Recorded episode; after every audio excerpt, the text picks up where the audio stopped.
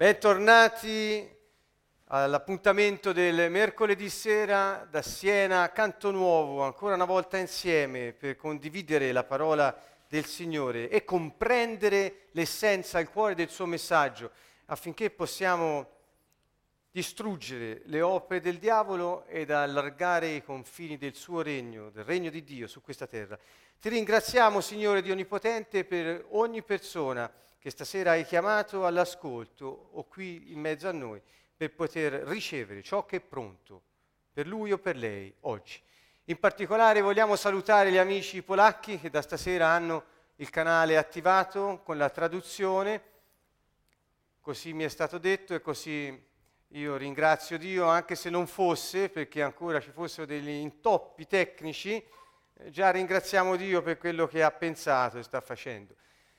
Bene, un saluto anche agli amici slovacchi e a tutti gli altri che sono all'ascolto. Stasera parleremo eh, del messaggio di Gesù e quindi parleremo del suo regno e vedete il titolo che eh, abbiamo messo è l'impatto del regno di Dio sulla terra e il sottotitolo è il tema di stasera particolare, Gesù è stato compreso, questo è il tema. Ricordatevi questa domanda perché cercheremo di dare risposta in un modo che per alcuni sarà piuttosto dirompente e speriamo rompa veramente gli schemi della vecchia mente di qualcuno e possiate iniziare a vedere con gli occhi nuovi dello Spirito.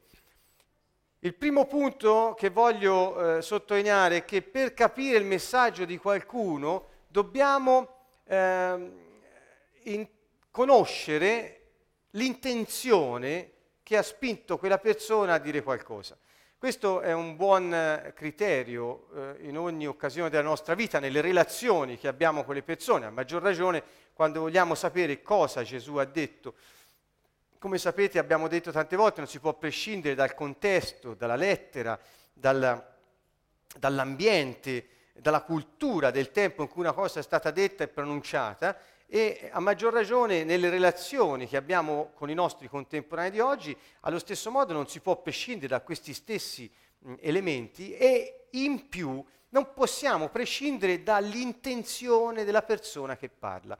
Eh, questo è importante perché è una chiave, come vedete, numero uno per scoprire l'intenzione che sta dietro all'azione del parlare.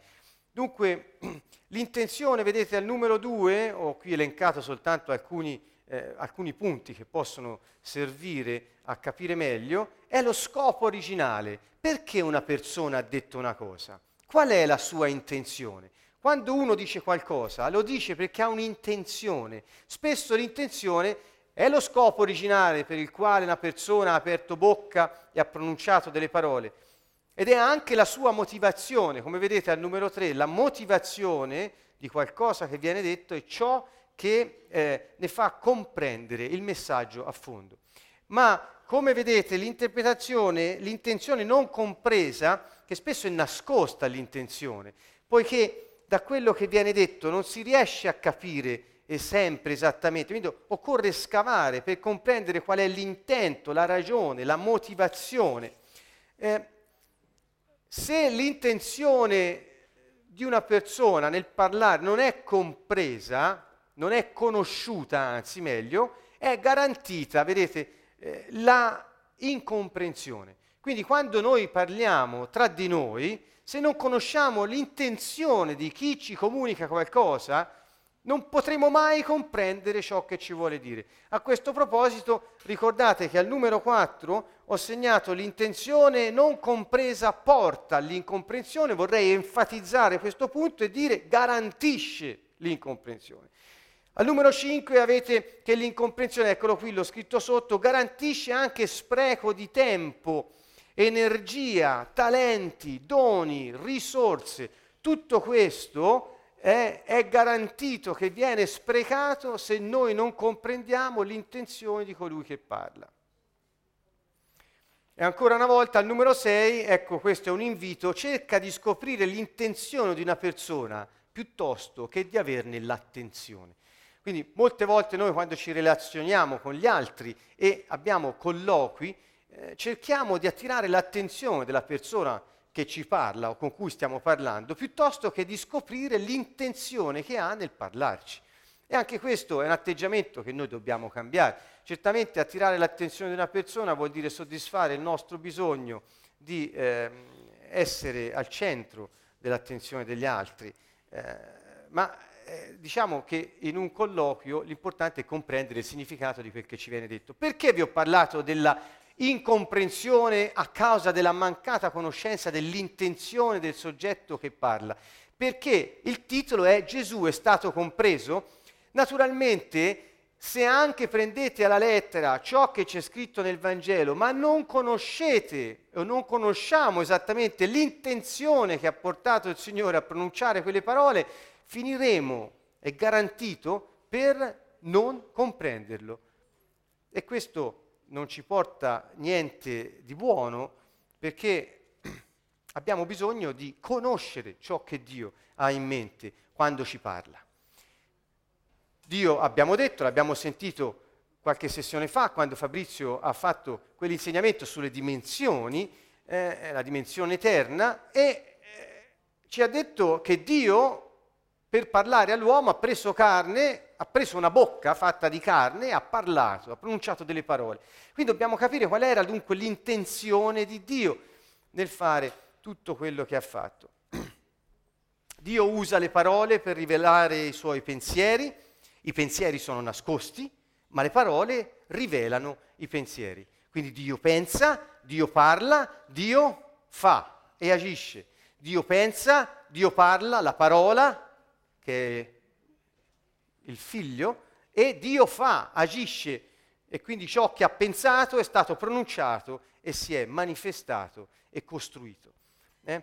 Anche nella scrittura troviamo che Dio parla e manda il suo spirito e tutto è fatto. Sto semplicemente eh, così cercando di parafrasare anche dei salmi, dove queste cose sono, le troviamo lì ma non sono scontate. Dio parla, manda il suo spirito e tutto è fatto. Che vuol dire che prima ha pensato, poi ha parlato e lo Spirito Santo ha eh, costruito, realizzato ciò che la parola ha manifestato. E cosa manifesta la parola? Il pensiero. Quindi eccoci qui, siamo qui stasera per comprendere il pensiero di Dio conoscendone l'intenzione, affinché possiamo capire ciò che Dio ha fatto e vuole fare attraverso di noi. Dato che lo Spirito Santo vive nei credenti in Gesù Cristo per poter eh, allargare il regno dei cieli sulla terra. Dunque, l'intenzione di Dio dove lo possiamo trovare? Naturalmente, forse non soltanto in slovacco, ma anche in italiano, per i nostri amici che ci seguono dall'Italia, eccolo qui, le intenzioni di Dio, di tutta la sua creazione, si trova proprio nel capitolo 1 della Genesi, all'inizio, tanto per eh, eh, essere eh, coerenti, insomma, l'intenzione sta all'inizio. Ed ecco che Dio la manifesta, Genesi 1, 26 28, ho voluto raccogliere questa, ehm, questo, questo passo, questi due passi della scrittura molto importanti. Sentite un po', seguite perché è fondamentale capire l'intenzione di Dio nel fare ogni cosa. Poi Dio disse, dopo che aveva creato tutte le cose, eh, la, la, terra, l'universo, ha creato le cose naturali. Eh? E poi Dio disse, facciamo l'uomo, ecco qui, l'uomo a nostra immagine, conforme alla nostra somiglianza, e abbiano dominio sui pesci del mare, sugli uccelli del cielo, sul bestiame, su tutta la terra. Ho evidenziato delle parole chiave qui per capire l'intenzione di Dio. Dio dice facciamo l'uomo, quindi ha intenzione di fare l'uomo. Perché? Qual è la ragione, la motivazione? Voglio tornare un attimo indietro. Eh, motivazione. Forse, eccolo qua. Motivazione, vedete? La motivazione punto ah. Questo l'intenzione è la motivazione. Dunque Dio disse facciamo l'uomo. Perché? La motivazione l'intenzione la motivazione faccio l'uomo perché? Eh? perché a nostra immagine e a nostra somiglianza cioè l'uomo abbia la mia stessa natura, dice Dio, e abbia lo stesso funzionamento che ho io, cioè funzioni come me e manifesti la mia natura, questo era il concetto di Dio, e dice e abbia dominio. Quindi il perché Dio ha creato l'ha messo sulla terra è perché possa esercitare il dominio che gli è proprio per natura e funzionamento. Quindi il dominio, la regalità, questa parola vuol dire regno, abbia regno, abbia influenza su cosa? Su tutte le cose create sulla terra. Quindi vedete, l'intenzione di Dio è proprio questa, quella che l'uomo abbia dominio su tutta la terra. Guardate al verso 27, Dio creò l'uomo a sua immagine, lo creò a immagine di Dio, li creò maschio e femmina. Verso 28, Dio li benedisse e Dio disse loro, siate fecondi, moltiplicatevi, riempite la terra, scusate l'ho detto la volta scorsa, lo ridico stasera, riempite la terra di cosa? Di cosa? Sì, alcuni dicono riempite la terra di doni, de, distribuite il vostro dono, l'abbiamo detto tante volte anche noi, è molto importante, no? siate fecondi, le idee che vi do realizzatele, va benissimo, ma Dio ha detto facciamo l'uomo a nostra immagine e somiglianza. Poi li fece i primi due, maschio e femmina, disse ora riempite la terra di altri come voi, cioè fatti a mia immagine e mia somiglianza, funzionate come me e riempite la terra di tanti esseri umani che funzionino come me. Perché? Perché Dio lo ripete dall'inizio alla fine della scrittura, vuole che la terra sia piena della sua gloria. Cos'è la gloria? È la natura, è il peso vero di una cosa nella sua manifestazione estrema, completa. Quindi Dio dice io voglio che sulla terra la terra sia riempita di uomini che manifestino la mia natura nel somigliarmi e nell'agire dominando la terra. Questa è l'intenzione di Dio nel creare ogni cosa. Mi dispiace deludere qualcuno che pensa di essere stato creato per andare a funzioni religiose o per andare a chiedere perdono dei peccati in un confessionale o mettersi un colletto e sventolare incensi. Mi dispiace, non siamo stati creati per questo, assolutamente no. Siamo stati creati per altro motivo. E questo è molto chiaro, l'intenzione, la vedete subito, è questa. Quindi noi non possiamo poi andare a cercare di capire e comprendere ciò che Gesù ha detto se non conosciamo qual è l'intenzione di ogni cosa che Dio ha fatto, dato che Gesù è Dio, che ha preso carne ed è venuto sulla terra. Guardate ancora l'intenzione. Isaia 45, 18. Infatti così parla il Signore che ha creato, guarda, lo sottolinea, i cieli, il Dio che ha formato la terra, l'ha fatta, l'ha stabilita e non l'ha creata perché rimanesse deserta, ma l'ha formata perché fosse abitata. Io sono il Signore, non ce n'è alcun altro. Che vuol dire questo? Vuol dire che la sua intenzione era quella di far riempire la terra di uomini fatti a sua immagine e somiglianza che fossero santi, perché lui è santo. Difatti poi dice io sono il Signore, non ce n'è alcun altro. Dunque, quanto lontani siamo dal poter comprendere questo? Direi abbastanza, visto il trend del cristianesimo odierno e anche quello passato, poiché questo concetto dell'intenzione, dello scopo, della motivazione, della ragione di Dio nel creare le cose e nel porre i suoi figli, gli uomini, sulla terra perché avessero il dominio su ogni cosa, manifestassero la regalità della famiglia a cui appartengono, è lo scopo originario. E Dio non cambia idea, sapete? Stasera siamo stati a trovare i nostri amici nel carcere di Siena e abbiamo parlato loro dello scopo di Dio per ogni uomo. Gente che ha raschiato il fondo del barile. Non so Anna come farai a tradurlo, cioè sono arrivati in fondo, più giù di lì non possono andare. Hanno ucciso, hanno rubato, hanno spacciato, hanno fatto di tutto. E pensano di essere ormai privi di ogni dignità, di ogni capacità di realizzare alcunché nella loro vita. Abbiamo parlato loro dello scopo che Dio ha per ogni essere umano. E abbiamo detto che quello scopo è dato all'inizio, prima ancora che noi prendessimo forma nel seno di nostra madre, lui ci conosceva. Se dopo abbiamo deviato da questo scopo, il Signore farà di tutto perché noi torniamo a realizzare quello scopo sulla terra, perché finché noi non funzioniamo, alla terra manca qualcuno che funziona. E questo rende più povera tutta l'umanità e le generazioni future. Dunque, ecco che cosa volevo dire. Abbiamo spiegato loro che lo scopo è stabile ed è permanente. Quindi se Dio ha iniziato dicendo facciamo l'uomo come me, rifletta la mia gloria e domini su ciò che ho creato, questo lui lo realizzerà. Non cambia idea.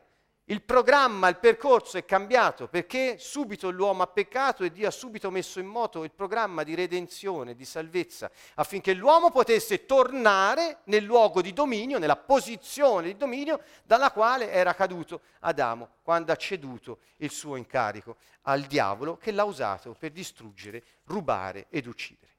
Dunque l'intenzione di Dio era che sulla terra abitassero i suoi figli perché governassero il pianeta e quanto c'è sopra. Dio realizzerà questo. Sappiamo che alla fine dei tempi ci sarà una terra nuova, ci saranno cieli nuovi, il diavolo sarà messo fuori uso completamente e eh, ciò che all'inizio era stato pensato si realizzerà. Quindi noi siamo in un tempo in cui la capacità di governare è stata ridata all'uomo e dobbiamo distruggere le opere del diavolo perché quelli che non lo sanno possano scegliere di far parte di questo regno, di questa famiglia. Questo è, questo è il momento nostro questo è il tempo della scelta, questo è il tempo della volontà dell'uomo di aderire al progetto di Dio. Quando ci saranno i cieli nuovi, la terra nuova, non ci sarà bisogno della scelta dell'uomo, sarà Dio che renderà tutto già fatto. Ora è il tempo nostro, è il tempo della scelta. Dunque, eh, questo che cosa vuole essere? Vuole essere senz'altro un invito a tutti coloro che ancora non hanno scelto, scegliete. Ma vedete, non è scegliere da dire va bene, mi fanno un rito, mi dicono che sono cristiano, alcuni lo fanno quando hanno tre giorni, altri lo fanno a 15 anni, ma non è importante, ti dicono che sei diventato cristiano, poi non, non, è che ti sottometti a Dio, alla sua volontà, vivi per Lui e fai tutto perché il suo progetto riesca per il bene dell'umanità e per dare gloria a Lui. No, la gente vive una vita staccata da Dio su un altro eh, binario parallelo. Sulla terra Dio è nel cielo e nessuno si preoccupa di pensare che il suo intendimento originario era tutt'altro. Ecco che la gente inizia a vivere nella religione piuttosto che assumere Dio come sua vita. Ancora voglio far vedere che questa intenzione di Dio passa certamente dal capire i suoi precetti, i suoi comandamenti, la sua parola in sostanza. Dunque, concludo così, se noi non capiamo l'intenzione che Dio aveva nel crearci, non sappiamo perché siamo qui e restiamo nella religione, in attesa di scoprire perché siamo qui un domani che saremo morti. Questo è molto triste, perché che senso ha dunque la vita? Gesù infatti alla gente di questo stampo dice io non ti conosco, e cioè hai voglia di dire ma io ho profetato nel tuo nome, ho cacciato demoni nel tuo nome, ma se, se, non, se non fai quello che dice il Signore, lui non ti conosce, perché non sei dei suoi. Essere di quelli di Gesù vuol dire fare quello che lui dice. Qui si è perso il concetto, parlo qui per dire nel cristianesimo, si è perso il concetto della signoria di Gesù Cristo e dell'abbandono totale alla sua guida sapiente e onnipotente. La gente ha perso questo perché non nemmeno conosce qual è l'azione di Dio nella sua vita. Lo Spirito Santo è per lo più sconosciuto ai cristiani di oggi. E ancora si domandano come possono cercare di sentirsi meno in colpa pur rimanendo pienamente nelle attività del mondo, appartenendo al mondo e non al Cristo. Dobbiamo, ecco, riniziare a dire queste cose in modo forte e preciso affinché non ci siano fraintendimenti. Perché l'intenzione di Dio non, avere, non, era avere la terra piena di religiosi o di non credenti, di gente che, che ha una vita staccata da Lui, devastata dal diavolo. L'idea di Dio non era questa, ma oggi il mondo soggiace sotto questo potere di Satana e lui ha incaricato gli uomini, ha ridato agli uomini il potere, la capacità, il coraggio di poter spezzare quel gioco di morte e portare la luce, la vita, la guarigione, la liberazione, la salute, la salvezza a tutti coloro che aderiscono al suo messaggio del regno. Dunque, dunque se capiamo la gran, la, la, l'intenzione di Dio, ecco, volevo riportarvi a, a, ancora una volta a questo, che cioè quando Dio parla dice una cosa poi non cambia idea, e prendete per esempio Luca, Isaia 55, 11, 12, dice così sarà della parola uscita dalla mia bocca. Vedete, Dio è chiaro, dice io non ritorna a me senza effetto, senza aver operato ciò che desidero e senza aver compiuto ciò per cui l'ho mandata. Voi dunque partirete con gioia, sarete condotti in pace, eccetera. Quindi lui dice, non pensate che quel che io ho detto poi non avvenga. Quello che esce dalla mia bocca torna, non torna a me senza aver prodotto l'effetto. Quanto ci mette, quando, questo lo sa lui, ma tutto viene compiuto di quello che lui ha detto. Dunque dovremmo, questo ci deve rassicurare perché ci mette nella condizione di comprendere che Dio non scherza quando parla e la parola che noi abbiamo tra le mani è ciò che lui ci ha comunicato, compresa la sua intenzione primaria. Guardate ancora, Gesù chiarisce questo e dice, in verità vi dico, finché non siano passati il cielo e la terra, non passerà neppure un iota, un segno della legge, senza che tutto sia compiuto. Cioè Gesù ha chiarito, come Isaia, Gesù viene e dice, non crediate che io sia venuto ad abolire perché è stato detto, sono venuto a dare compimento, a portare a termine perché è stato iniziato. Guardate che quello che Dio dice, Dio fa. Lui sta sottolineando questo aspetto e sta dicendo di tutto ciò che Dio ha detto che avrebbe fatto, lo farà fino all'ultimo, perché nessuna parola torna a lui senza aver prodotto l'effetto. Dunque, qual era il piano originario di Dio? Vedete qui molto velocemente, estendere il suo regno celeste sulla terra attraverso i suoi figli, l'umanità tutta influenzare la terra dal cielo attraverso il governo dei suoi figli sulla terra. Scusate, voglio tornare qui. Com'è che Dio esercita la sua influenza sulla terra? Ha scelto di non farlo direttamente, ma di farlo attraverso gli uomini. Perché? Perché sono fatti con la sua natura e funzionano nel suo stesso modo. Sono i suoi figli. Quindi ha scelto di governare la terra attraverso gli uomini. Ed ecco che dunque il suo piano era proprio quello, il proposito originario era quello di dare ai figli suoi la possibilità di manifestare la loro natura, che è quella di essere re, perché siamo figli del re noi.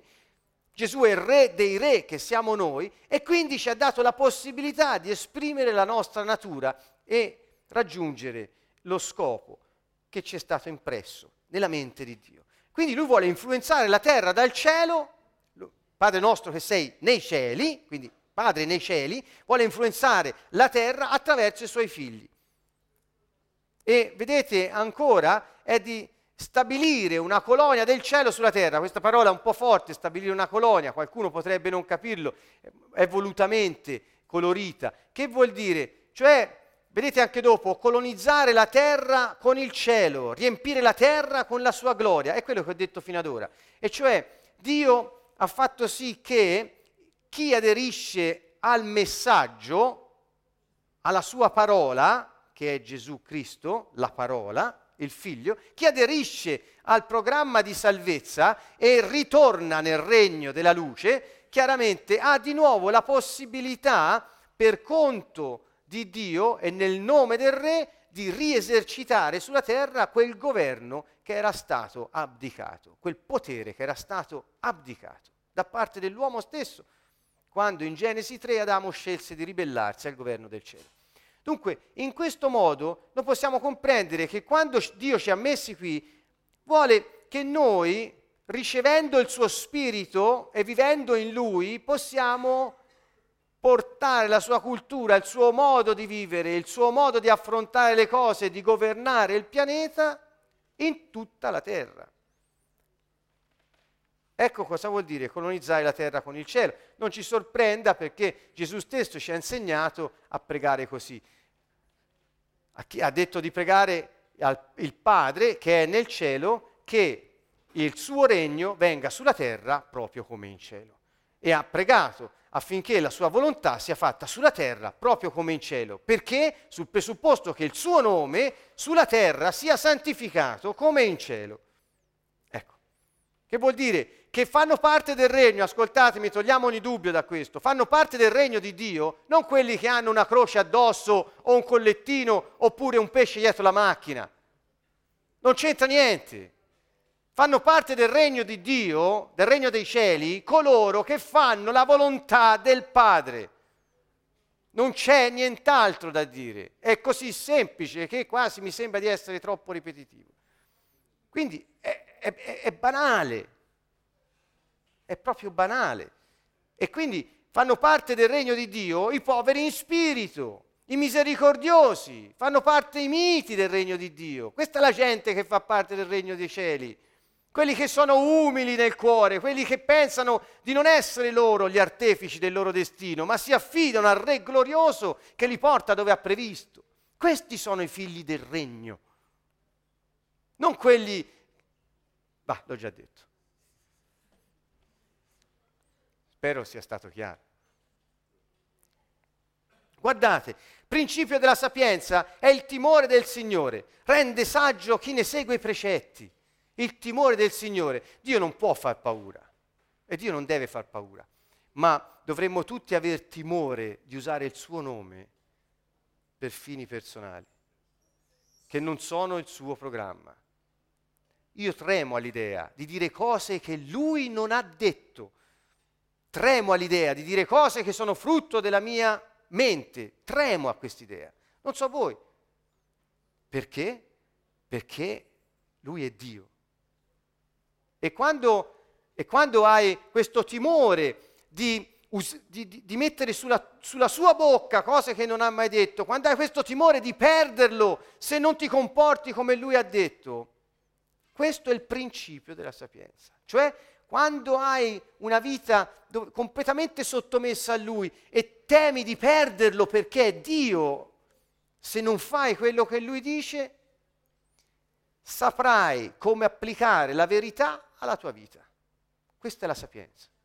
E il principio di questo, saper come vivere, secondo la verità, inizia con il timore del Signore.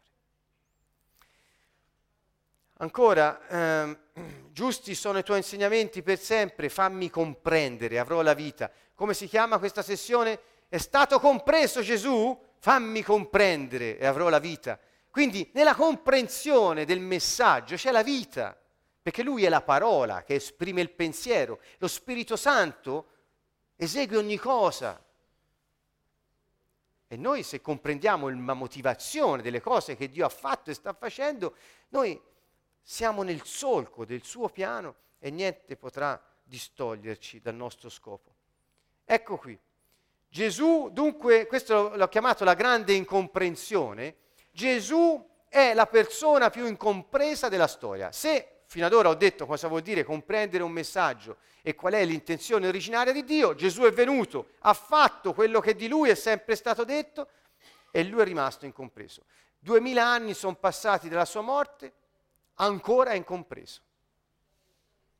Perché dall'inizio alla fine del suo ministero, cioè del suo stare su questa terra, Gesù ha parlato sempre di questo regno che lui è venuto a portare, ha parlato del suo spirito che sarebbe stato dato a quelli che avrebbero creduto in lui, ha dato istruzioni di economia su come usare le risorse della terra, perché Dio disse usa tutto, ti ho messo a capo di questo pianeta, governalo. Quindi Gesù è venuto a dare istruzioni su come usare le risorse, è venuto a dare istruzioni per come vivere in pace gli uni con gli altri. Relazioni e risorse sono le due grandi aree che Gesù ha toccato. E cosa ha detto? Siete in grado di farlo. Siete in grado perché io ho ristabilito le cose come al principio. Questo è il messaggio, sostanza. Ebbene, questo suo messaggio è stato così incompreso che ne hanno fatto un capo religioso. L'hanno fatto un leader di una religione inventata dagli uomini che lui non ha portato. Lui non ha portato una religione, lui ha portato un regno, un governo. Isaia 9:6 dice: Eccolo viene quel bambino che è nato per noi, porta il governo sulle spalle, non porta religione. La religione ti uccide, la religione ti fa astrarre dalla terra, ti deresponsabilizza di quello che fai su questo pianeta. Quindi Gesù è la persona meno compresa della storia. Pensate che tutti ne vogliono parlare, ma nessuno lo conosce. Tutti si affidano a teologi, a grandi scienziati della parola, eppure Non sono nemmeno menzionati nella Bibbia. Non ci sono. Perché? Perché ogni credente in Cristo dovrebbe essere un profondo conoscitore di suo padre. Perché se un figlio non conosce suo padre, non potrà mai fare quello che il padre dice. Perché ti affidi a teologi? Dovresti essere un teologo. Teologo vuol dire colui che studia Dio, che conosce Dio perché lo studia, lo scruta, cerca di capire il suo pensiero, lo conosce, tutto quello che lui ha detto diventa suo.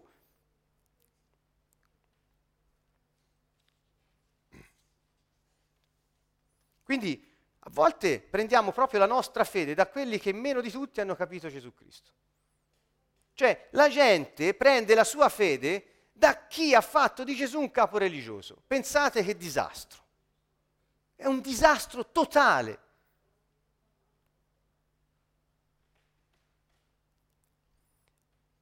Al punto numero due ho detto che il messaggio più incompreso è quello di Gesù.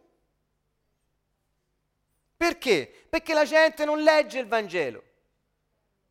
Non lo leggono, leggono commenti sparsi qua e là.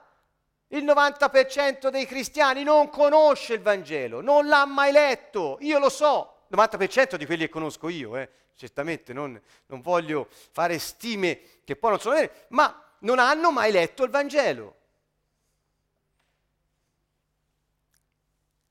E se ne leggono uno, non ci credono.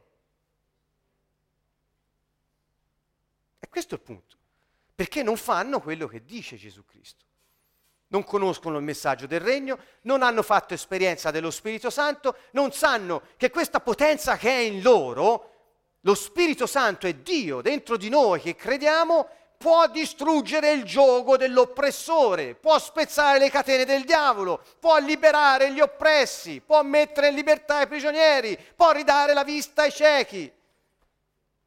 Non lo sanno, non lo fanno, non gliene frega niente si iscrivono a club di ogni genere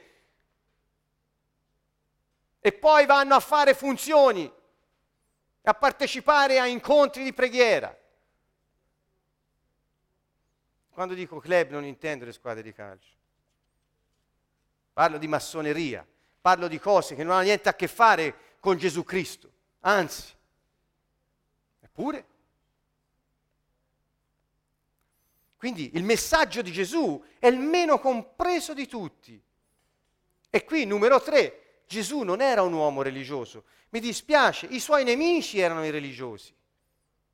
Ricordate che se Gesù ha pronunciato maledizioni dicendo guai a voi, guai vuol dire guai su di voi, guai, disastri su di voi, maledetti voi, farisei, ipocriti, ve lo ricordate? Se ha detto questo, l'ha detto ai religiosi del tempo. Quindi Gesù non è un capo religioso, non è un uomo religioso, non si unì mai a un gruppo religioso. Gesù è un re, è un politico, ha portato un governo, un sistema per governare riprendere il territorio in mano. Uh,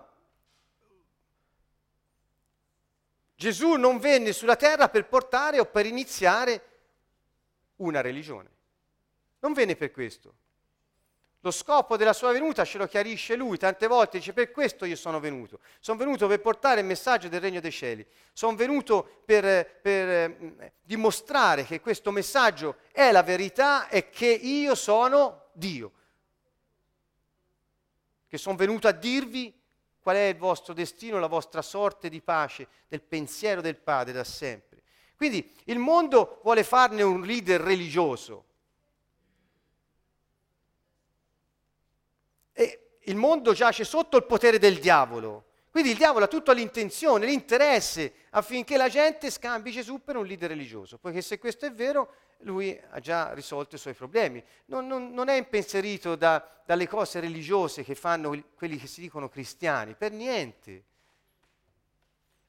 E ancora, molti usano il nome del re Gesù per dare credito e credibilità ai propri riti, dare dignità alle proprie dottrine, che sono fatte da uomini, ma usano il nome di Gesù Cristo. e io non vorrei essere loro.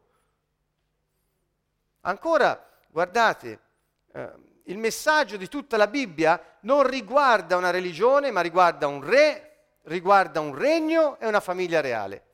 E quando Gesù ha compiuto la sua missione, il suo incarico, è morto sulla croce, è stato sepolto, ha strappato di mano al diavolo tutto quello che aveva rubato, il potere dalle mani dell'uomo che Dio aveva consegnato ad Adamo, e poi è risorto, è sceso al cielo e ci ha mandato lo Spirito Santo. Quando lo Spirito Santo è stato effuso sugli uomini, quello è stato l'inizio, l'avvento, quando lui è tornato nella gloria della sua risurrezione e poi ha mandato lo Spirito Santo, di lì l'uomo è stato nuovamente in grado di poter funzionare come all'inizio, di poter di nuovo governare, di poter attivare un sistema soprannaturale. Lo dicevamo proprio oggi a questi nostri amici in carcere che sono molto partecipi, musulmani, cristiani, chiunque siano, guardate una cosa eccezionale, sono interessati da questo messaggio, perché è un messaggio di vita.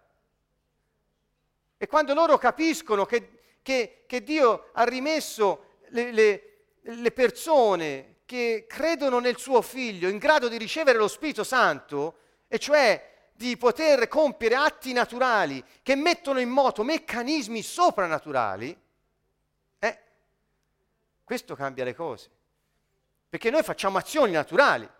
Se io prego per uno di voi, o, o uno di voi prega per me, stende la mano e prega, perché Gesù ha detto, per esempio, imporranno le mani ai malati e questi guariranno, parlando di quelli che avrebbero creduto in lui, lo stendere la mano e pregare è un'azione del tutto naturale ma mette in moto un sistema soprannaturale che costringe i demoni che tormentano quella persona ad andarsene e il corpo a rispondere alle esigenze di salute che Dio ha stabilito in cielo. Quindi quando noi facciamo nello Spirito Santo atti naturali nel nome del Re, potenze soprannaturali si mettono in moto e avvengono cose che nemmeno possiamo immaginare e pensare. Questa è la nostra esperienza questo è successo a migliaia di persone eh, di cui siamo testimoni, sono cose avvenute. Perché? Perché c'è questa potenza dentro gli uomini che credono, che sono totalmente abbandonati al Signore, che hanno timore del Signore e che sanno che è il loro Padre. Questo è il messaggio. Guardate un po', io ho qui raccolto una parola cercheremo di scorrere una serie di, di, versi della Bibbia molto importanti. Ascoltate, Matteo 4,17. Da allora Gesù cominciò a predicare e a dire convertitevi, che vuol dire cambiate mentalità, non vuol dire siate, siate pentiti del male che avete fatto, no, vuol dire cambiate mentalità. Quindi pensate in un modo diverso perché il regno dei cieli è vicino. Ascoltate, questo è vicino, eh, non posso ora dilungarmi troppo, non, non è un criterio temporale, cioè è ormai vicino in termini di tempo, ma indica una vicinanza fisica. Perché? Perché lui si è avvicinato alle persone e dice il regno dei cieli ora è vicino, non è più lontano, perché io sono qui accanto a te. Gesù Cristo era presente e quindi dice ora è vicino a te. Questo vuol dire cambiate mentalità. Guardate ancora qui in Luca, che è un po' piccolo a dire il vero, Luca 4, 33, 44. Qui eh, in, questo, in, questo, passo, vedete al verso 43, il, il, penultimo, egli però disse bisogna che io annunzi il regno di Dio anche alle altre città. Per questo sono stato mandato. Lui è stato mandato per dire agli uomini è finito il tempo dell'attesa. Sono venuto, vi rimetterò in grado di poter funzionare, lo Spirito Santo vi sarà dato e potrete fare cose anche più grandi di quelle che io ho fatto perché voi prenderete le persone, le immergerete nel mio spirito e li insegnerete portandole a scuola tutto quello che io ho comandato a voi di fare. Questo è l'essenza. E questo quando lo dice Gesù, dopo che in una sinagoga, al verso 33, in questo passo di Luca, c'era un uomo con un demonio immondo e cominciò a gridare forte, basta che abbiamo a che fare con te Gesù Nazareno, sei venuto a rovinarci?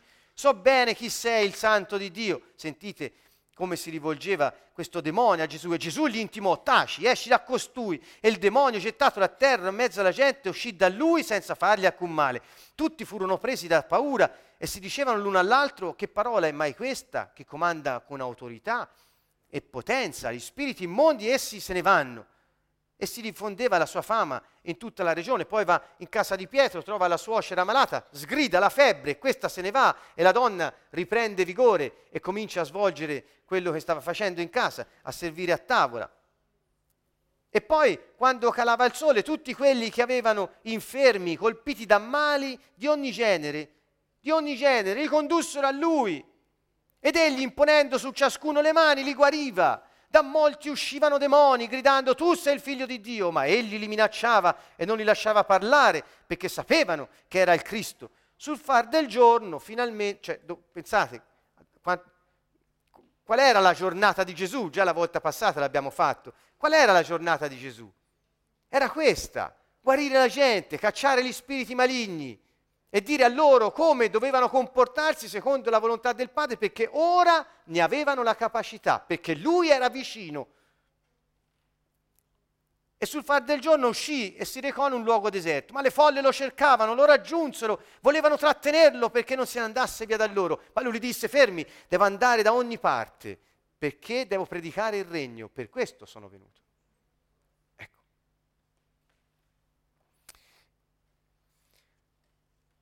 Luca, vedete, il regno è sempre in relazione alla manifestazione della potenza. Noi diciamo si manifesta la potenza perché? Perché i malati guariscono e i demoni fuggono. E lui quando fa queste cose dice il regno di Dio è in mezzo a voi. Quindi il regno, che vuol dire, ve lo ricordo, l'influenza, il governo sovrano di un re sul suo territorio, è questa. Perché Dio non vuole più che Satana usurpi potere e che illecitamente governi la terra che è stata data agli uomini. Dio vuole che la sua influenza distrugga il gioco dell'oppressore e i demoni se ne vadano. Fuggano dagli uomini e le loro opere siano distrutte. Malattia, depressione, povertà, fallimento, frustrazione, sono opere del diavolo, sono queste. E molte altre. Luca 16, 16. La legge e i profeti fino a Giovanni, da allora in poi viene annunziato il regno di Dio e ognuno si sforza per entrarvi. Tutti lo cercano, anche, anche oggi, tutti cercano di riavere la possibilità di dominare le circostanze della vita, di sapere cosa fare e non rimanere schiacciati dalle circostanze. Qualcuno ti rifiuta, qualcuno ti abbandona, qualcuno ti fa del male, qualcuno... non deve rimanere schiacciato da quelle circostanze. Gesù dice il regno, l'influenza di Dio. Tutti la cercano, cioè questa potenza di spezzare il gioco della depressione. Tutti la cercano. E lui lo dice, e tutti si sforzano per entrarci. Quindi tutti la cercano, però nessuno la predica. Nessuno ne parla. Pochi. Noi lo facciamo. Cercano il regno, ma viene data loro la religione. Ancora,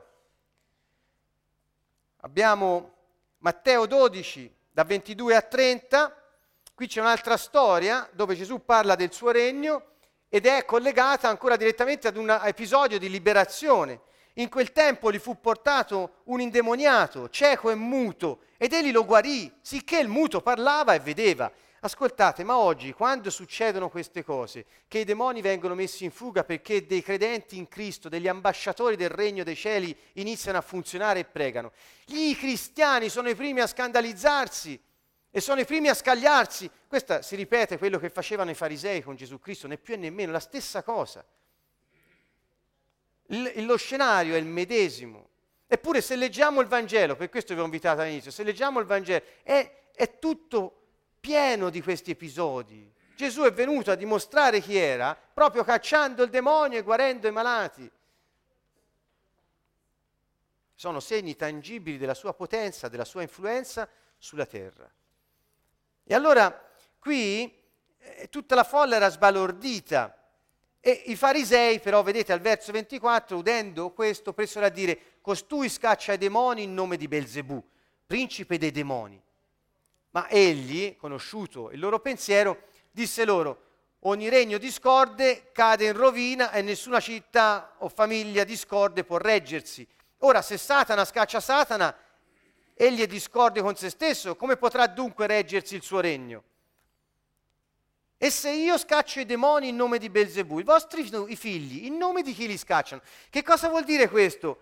Se voi dite che io uso il nome del diavolo per cacciare il diavolo, io che sono Dio, so che non sto facendo quello. I vostri figli, nel nome di chi li scacciano? Perché se usassero il nome di Dio, io che sono Dio lo saprei, ma vi dico che non lo fanno. Avete capito che vuol dire questo? Ve lo ridico? Se io, dice Gesù, come dite voi, scaccio i demoni nel nome del diavolo, i vostri figli nel nome di chi li scacciano? Non certo nel nome di Dio, perché io sono Dio, sottinteso. Se no non vi direi così. E dunque poi conclude e dice, ma se io scaccio i demoni per virtù dello Spirito di Dio, è certo giunto fra di voi il regno di Dio. Vedete al verso 30, chi non è con me è contro di me, chi non raccoglie con me disperde. Nessun regno caccia se stesso fuori dal suo territorio. I regni sono fatti per l'espansione, non sono fatti per crollare su se stessi, per la discordia interna tra il re e se stesso. Qui c'è un altro regno che è all'azione, è il regno di Dio.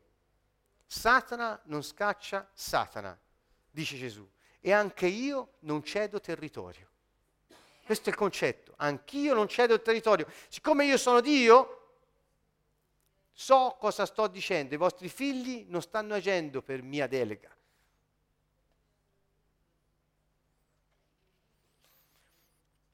Quindi la liberazione è una prova tangibile che Dio è presente nella persona nell'ambiente, Dio è presente nella storia delle persone coinvolte, Dio si fa vedere e la sua potenza si manifesta. Questa, la liberazione è la prova che Gesù addita sempre come evidenza della presenza del suo regno in mezzo a noi. Quindi non vi fate confondere le idee. La liberazione, ogni volta che pregate, scacciate i demoni che hanno provocato le cose che stanno affliggendo le persone per cui pregate. Fatelo sempre, fatelo, non abbiate paura. Gesù ha detto io vi ho dato il potere di schiacciare serpenti, scorpioni, dragoni, tutte le potenze delle tenebre e niente potrà farvi alcun male. Pregate così, vedrete meraviglie nella vostra vita. Ancora, voglio andare avanti, Matteo 13, egli rispose perché a voi è dato di conoscere i misteri del regno dei cieli, ma a loro non è dato, diceva perché parlava in parabole. Così a chi ha sarà dato e sarà nell'abbondanza, a chi non ha sarà tolto anche quello che ha. Quindi che cosa è dato ai discepoli di Gesù? Di conoscere i misteri segreti del regno dei cieli. E ancora, Matteo 13, 24, 25, Disse ancora, il regno dei cieli si può paragonare a un uomo che ha seminato del buon seme nel suo campo, ma mentre tutti dormivano venne il suo nemico, seminò zizzania in mezzo al grano e se ne andò. Quindi lui ci sta dicendo, poi la parabola ricordate, alla fine dei tempi vengono gli angeli e separano i buoni dai cattivi, la zizzania e il grano erano i buoni e i cattivi cioè i giusti e gli ingiusti, quelli hanno seguito lui e quelli che non l'hanno seguito sostanzialmente. Quindi questo è un tempo in cui ci sono quelli che non seguono Gesù Cristo, ma il regno si manifesta nella sottomissione dei discepoli di Gesù a Gesù stesso, il loro re. Il regno si manifesta in loro e attraverso di loro e chi vuole beneficiare della uh, presenza del re può entrare a far parte di quel regno ed agire come discepolo di Gesù Cristo. Chi vuole ha questo beneficio, può acquistare la cittadinanza di questo regno, iniziare a funzionare come Dio vuole e ha previsto. Chi vuole?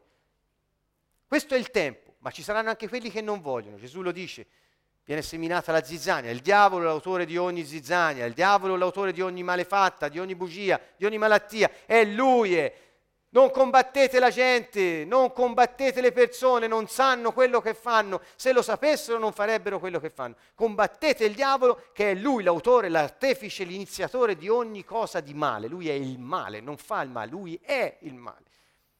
E Gesù è venuto a schiacciargli la testa, a distruggerlo e portargli via ogni cosa che aveva sottratto all'uomo, per ridarla all'uomo. Matteo 16, 19, a te darò le chiavi del regno dei cieli e tutto ciò che legherai sulla terra sarà legato nei cieli e ciò che scioglierai sulla terra sarà sciolto nei cieli. Siccome qui alcuni cristiani dicono, eh, ma questo l'ha detto a Pietro, quindi Pietro, sai, Pietro è Pietro e quindi Pietro è Pietro, allora noi diciamo anche che c'è un'altra, rassicuratevi cari amici cristiani che seguite questa tendenza, Matteo 18, 18 non è riferito a Pietro ma ai discepoli, dice in verità vi dico, tutto quello che legherete sopra la terra sarà legato anche in cielo e tutto quello che scioglierete sopra la terra sarà sciolto anche in cielo. Regno, chiavi, potere di sciogliere e legare, aprire e chiudere, potere. Matteo 16, 28, in verità vi dico, vi sono alcuni tra i presenti che non morranno finché non vedranno il figlio dell'uomo venire nel suo regno. Gesù ha parlato del regno dall'inizio alla fine. Guardate, Matteo 6:33, cercate prima il regno di Dio e la sua giustizia e tutte queste cose vi saranno date in aggiunta. Ed ecco qui proprio quello a cui voleva arrivare. Regno vuol dire manifestazione di influenza, di potere di distruggere le opere del diavolo. Regno.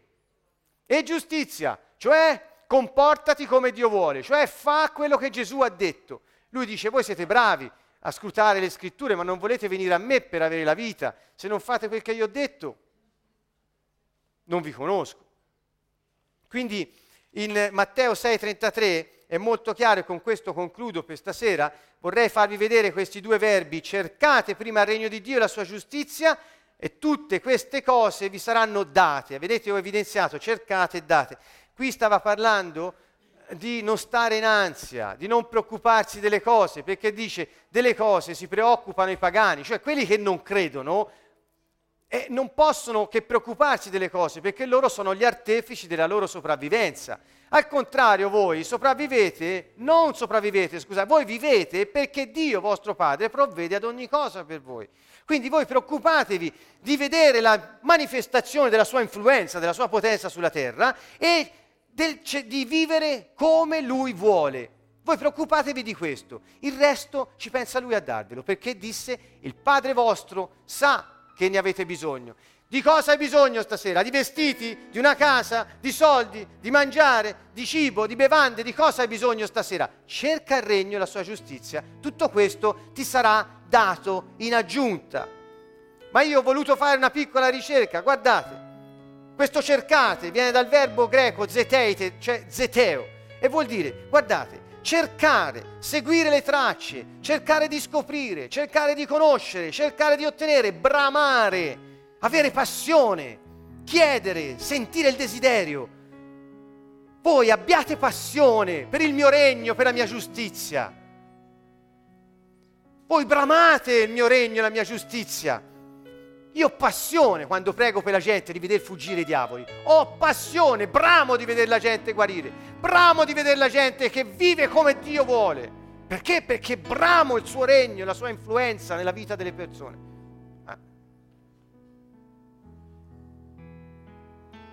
E questo date in aggiunta, vi saranno date in aggiunta, viene da questo verbo prostitemi, è greco, scusatemi, sembrano parole strane e vuol dire accostare, dare, conferire, assegnare, concedere, affidare, aggiungere, attrarre a sé. Abbiate passione per il mio regno, la mia influenza potente e tutto il resto lo attrarrete a voi, vi sarà affidato e concesso. Ci pensi? Tutto il resto, tutto il resto. E noi siamo la prova vivente. Noi ne diamo testimonianza cercando il regno e la sua giustizia, tutto quello di cui hai bisogno ti si attacca addosso. Funziona, è un sistema, funziona, non è un'invenzione, funziona. Perché? Perché si mette in moto un sistema che è di un'altra dimensione, è soprannaturale. e domina le circostanze della dimensione spazio-tempo, perché è superiore.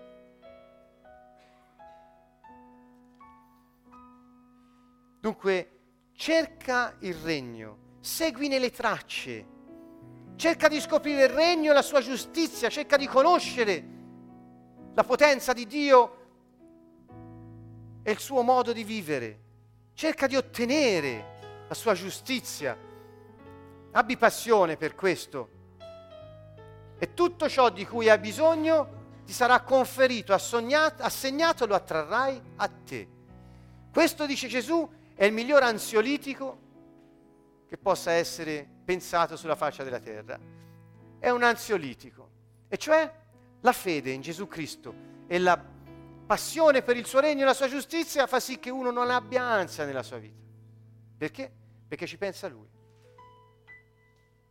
Questo è il messaggio, questo è il regno. E pensate, e pensate, questo può essere visto nella nostra vita solo se ci sottomettiamo a Lui e abbiamo fede in Dio. È molto semplice, molto, non c'è bisogno di... È semplice. Gesù dice non state in ansia per la vostra vita, del resto non potete aggiungere un minuto alla vostra vita, perché non ne avete il potere. Cercate la mia influenza. Chi è che si preoccupa di quello che accadrà domani? Chi pensa di esserne artefice. Ma l'uomo senza Dio non conta niente, non può fare niente. Quindi l'ansia viene dalla superbia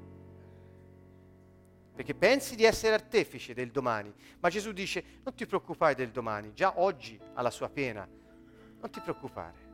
Vivi oggi nella fede, sottomettiti a me, vedrai potenza, vedrai il mio regno avanzare negli altri attraverso di te. Vivrai come io ho detto e avrai pace. E tutto quello di cui hai bisogno io ti manderò persone, ti arriveranno assegni a casa, ti verranno date cose di cui hai bisogno, ti verranno date come lui lo sa. Persevera fino alla fine e lo vedrai. Persevera, abbi fede fino in fondo. Perché di solito c'è una prova di fede in questo. E quindi arrivano sempre all'ultimo le cose, ma arrivano. Perché lui è padre tuo e lo sa. Qual è il padre che se il figlio gli chiede il pane gli dà uno scorpione? O se gli chiede... Qual, è il, qual è il padre scellerato che invece di dare cose buone ai figli dà cose cattive? Noi che siamo uomini diamo cose buone ai nostri figli, perché siamo padri. Quanto più il Padre nostro che è nei cieli darà a quelli che le lo chiedono lo Spirito Santo. Quanto più. Perché dubitiamo di questo? Perché hanno fatto di Gesù un capo religioso.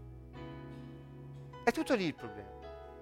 Il suo messaggio non è stato compreso, la gente ha vissuto per sbarcare il lunario, sopravvivere e forse un domani andare in cielo.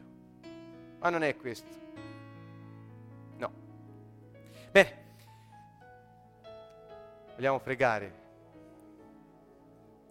Un giorno, mentre stavo andando in una strada con la macchina, mi ricordo passando sopra un ponte molto alto, è un ponte famoso dove, famoso purtroppo perché molte persone si buttano giù da quel ponte perché è un ponte dal quale nessuno risale vivo, è troppo alto. E quel giorno mentre andavo ebbi una sensazione come di paura passando sopra questo ponte, anche altre sensazioni molto brutte. E quindi pregavo per, per uscire fuori da questo ponte prima possibile. E poi al ritorno successe che c'era un, del traffico e la mia macchina si fermò proprio a metà di questo ponte. Era interessante capire che io non ho mai visto, io personalmente non ho mai fatto la fila sopra questo ponte, ma quel giorno ce l'ho trovata. Quindi il panico saliva ancora di più. e allora ho capito che Dio voleva esercitare la sua influenza in quel posto, in quel momento. Vedete, noi quando andiamo a giro per il mondo siamo contenitori di potenza. È, importante saperlo, perché se no ti viene un attacco di paura e magari finisci giù dal ponte davvero. Invece incominciai a pregare su quel ponte, legando gli spiriti maligni, cacciando lo spirito di suicidio, attaccando frontalmente i demoni che erano presenti su quel ponte, spiriti di panico, di ansia, e è quello che mi veniva a mente. Ricorse alla potenza che abbiamo per mezzo dell'alleanza fatta nel sangue di Gesù.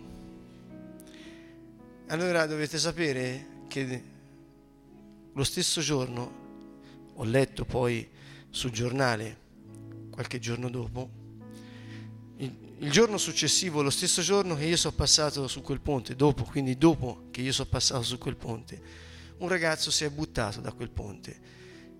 E nel giornale c'era scritto miracolo, non è nessuno uscito vivo da questo ponte, ma avendo fatto un salto di 60 metri, si è rotto una gamba e l'hanno trovato vivo.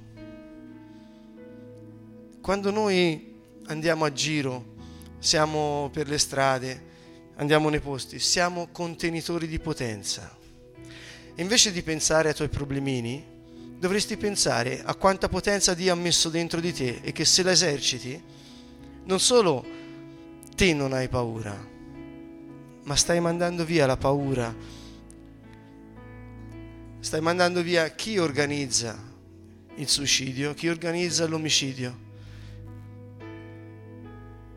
E invece noi ci piace stare nel mormorio, nella, nella paura, a parlare tanto delle guerre, ma di fatto le facciamo anche in famiglia. Noi dobbiamo cacciare gli spiriti maligni perché Dio ci ha dato l'autorità di farlo.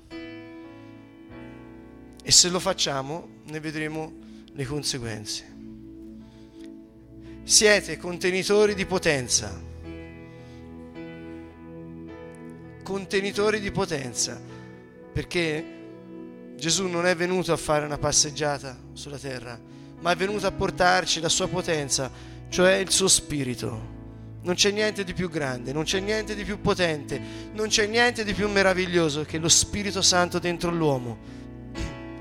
Tutti i potenziali Gesù sulla terra, tutti potenziali Gesù sulla terra, pieni di Spirito Santo. E Gesù ha detto, quello che ho fate, fatto io, ora fatelo anche voi. Andate, cacciate demoni, guarite i malati, risuscitate i morti. E io con voi confermerò la, la parola predicata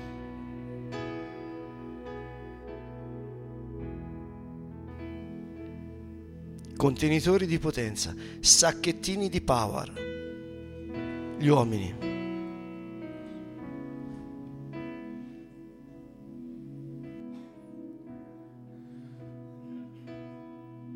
Tutti cercano questo, tutti. La gente va dai maghi, va dalle streghe, va dagli astrologi, perché cercano questo, la possibilità di influenzare le relazioni con gli altri e il loro futuro consultando spiriti e si mettono nelle mani del diavolo al servizio dei suoi demoni.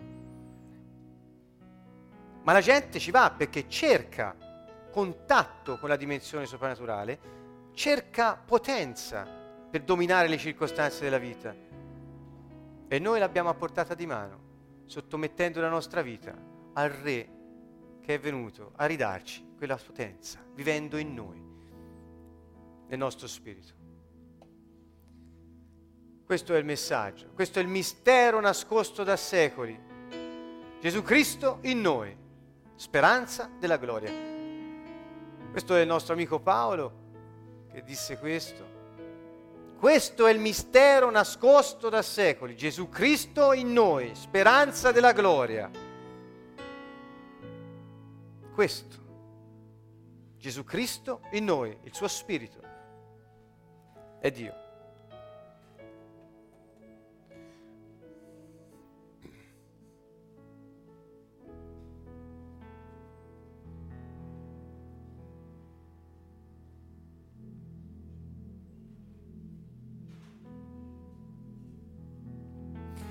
Vogliamo dunque ancora una volta pregare e sottomettere la nostra vita al Re potente e chiedergli lo Spirito Santo. Gesù ha detto che se chiediamo il suo Spirito al Padre, Lui ce lo dà in abbondanza.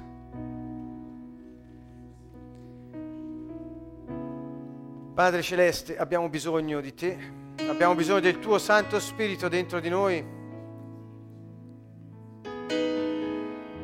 perché vogliamo manifestare la tua natura riempire la terra con la tua gloria, noi secondo te.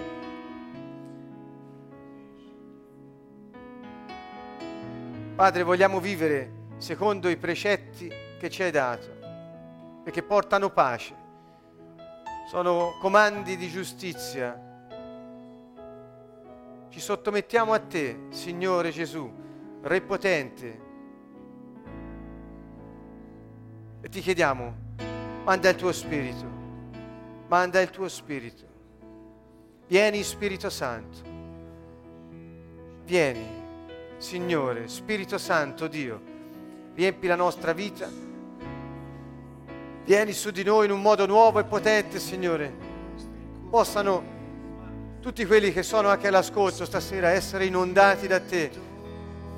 Spirito Santo, tu sei l'artefice di ogni cosa Signore Dio, che vivi in noi, Cristo, nostra vita, manifesta la tua natura attraverso di noi, Signore. Esercita il dominio attraverso di noi, Signore. Noi riceviamo l'incarico che ci hai dato, Signore. Scendi su di noi. Ci sottomettiamo alla tua potenza, Signore. Alla tua signoria. Spirito Santo, vieni. Grazie Signore Gesù per il tuo sangue versato per noi perché potessimo oggi dire vieni Spirito Santo, dimora in me Signore in un modo nuovo, espanditi dal mio spirito Signore e fonditi sull'ambiente circostante, sulle persone che ci hai messo accanto.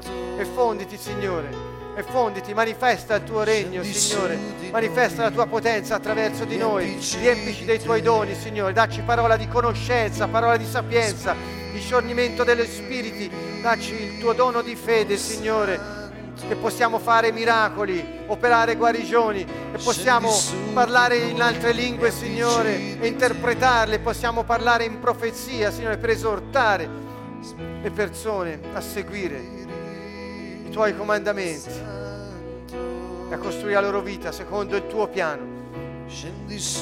Vieni Spirito Santo. Vieni Signore. Vieni Spirito Santo, vieni Spirito Santo, vieni. Gesù, manda il tuo Spirito, Padre, manda il tuo Spirito. Nel nome di Gesù, Padre, ti ringraziamo per lo Spirito Santo che ci hai dato. È Lui l'artefice di tutto. Spirito Santo, sei tu che hai invaso la nostra vita. Ti abbiamo detto sì, Signore. Vieni e manifesta la tua potenza. Vieni Spirito Santo. Spirito Santo, vieni. In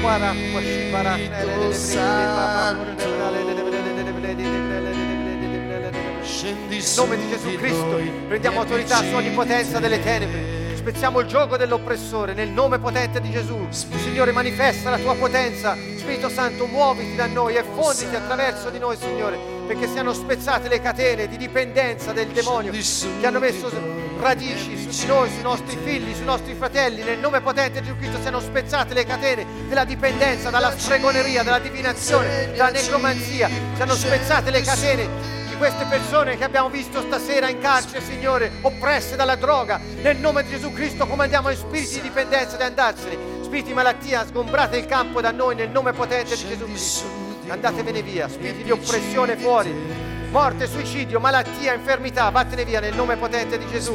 Ti comandiamo di lasciare il campo e di andartene via. Nel nome di Gesù fa le valigie e vattene. Spirito di morte esci, vattene via nel nome di Gesù. Tutti quanti, anche voi all'ascolto, iniziate a pregare per i vostri cari. Cacciate gli spiriti che li opprimano. Gli spiriti che portano bugie, tormenti, afflizioni nel nome di Gesù. Comandateli di andare via. Nel nome di Gesù Cristo avete il potere di farlo, voi che credete in Cristo. E chi ancora non crede, stasera decida per dare la sua vita al Signore. Nel nome di Gesù, spiriti di oppressione fuori, spiriti di oppressione fuori, afflizione vattene, tormento vattene, tortura, prigionia. Nel nome di Gesù Cristo schiavitù va fuori da noi, vattene via nel nome di Gesù. Spezziamo i malefici, le fatture, gli inganni, i sortilegi, gli incantesimi. Nel nome di Gesù Cristo, malefici di ogni genere siate rotti e spezzati. Voodoo rompetevi nel nome potente di Gesù Cristo. Siate spezzati e distrutti, vi sciogliamo stasera. Abbiamo il potere di sciogliere tutto ciò che avete legato contro di noi.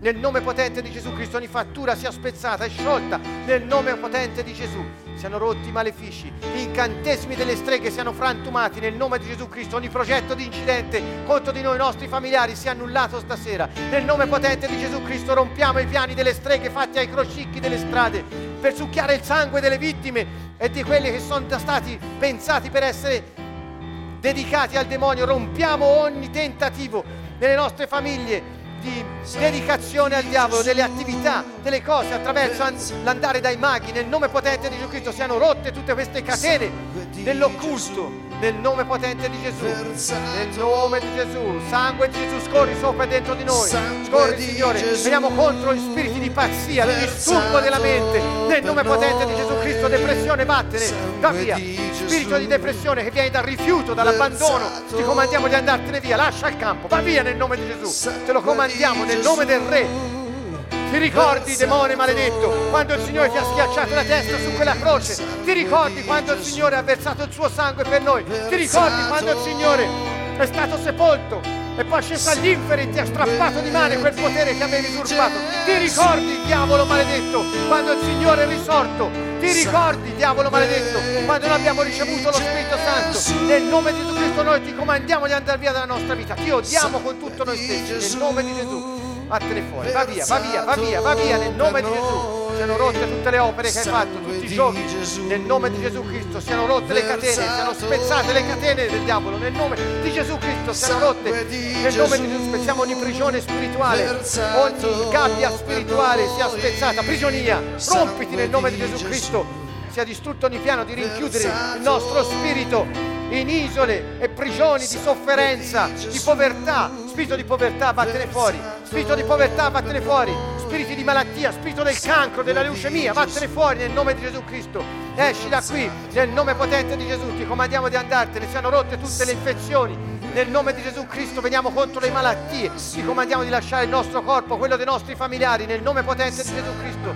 Vattene fuori, vattene fuori nel nome di Gesù. Esci ora nel nome potente di Gesù Cristo. Gesù è il Signore, Gesù è il Signore, Gesù è il Signore. Scorri il sangue di Gesù, scorri il sangue di Gesù, scorri il sangue di Gesù, distruggi tutto ciò che porta afflizione e tormento nella vita dei tuoi figli, Signore. Spirito Santo, effonditi, effonditi su di noi e da noi raggiungi tutti noi che siamo qui presenti, quelli che stanno all'ascolto, i nostri familiari, i nostri cari. Ti chiediamo, Signore, di perdonare tutti i nostri nemici come noi li perdoniamo. Ti benediciamo, Signore. Non sanno quello che fanno, ma veniamo contro i demoni che li hanno usati. Comandiamo di andare via dai nostri nemici. Fuggite nel nome di Gesù. Spirito di adulterio, di lussuria e fornicazione. Nel nome di Gesù Cristo, vattene via, non tornare mai più si è spezzati i timbri di prostituzione, di odio. Nel nome di Gesù, spiriti maligni di odio e prostituzione, andate via. Rompiamo ogni timbro che sia stato messo su di noi. Nel nome potente di Gesù Cristo, nel nome di Gesù, siano rotti i timbri ancora una volta. Nel nome potente di Gesù Cristo. Sangue di Gesù versato per noi. Sangue di Gesù. Versato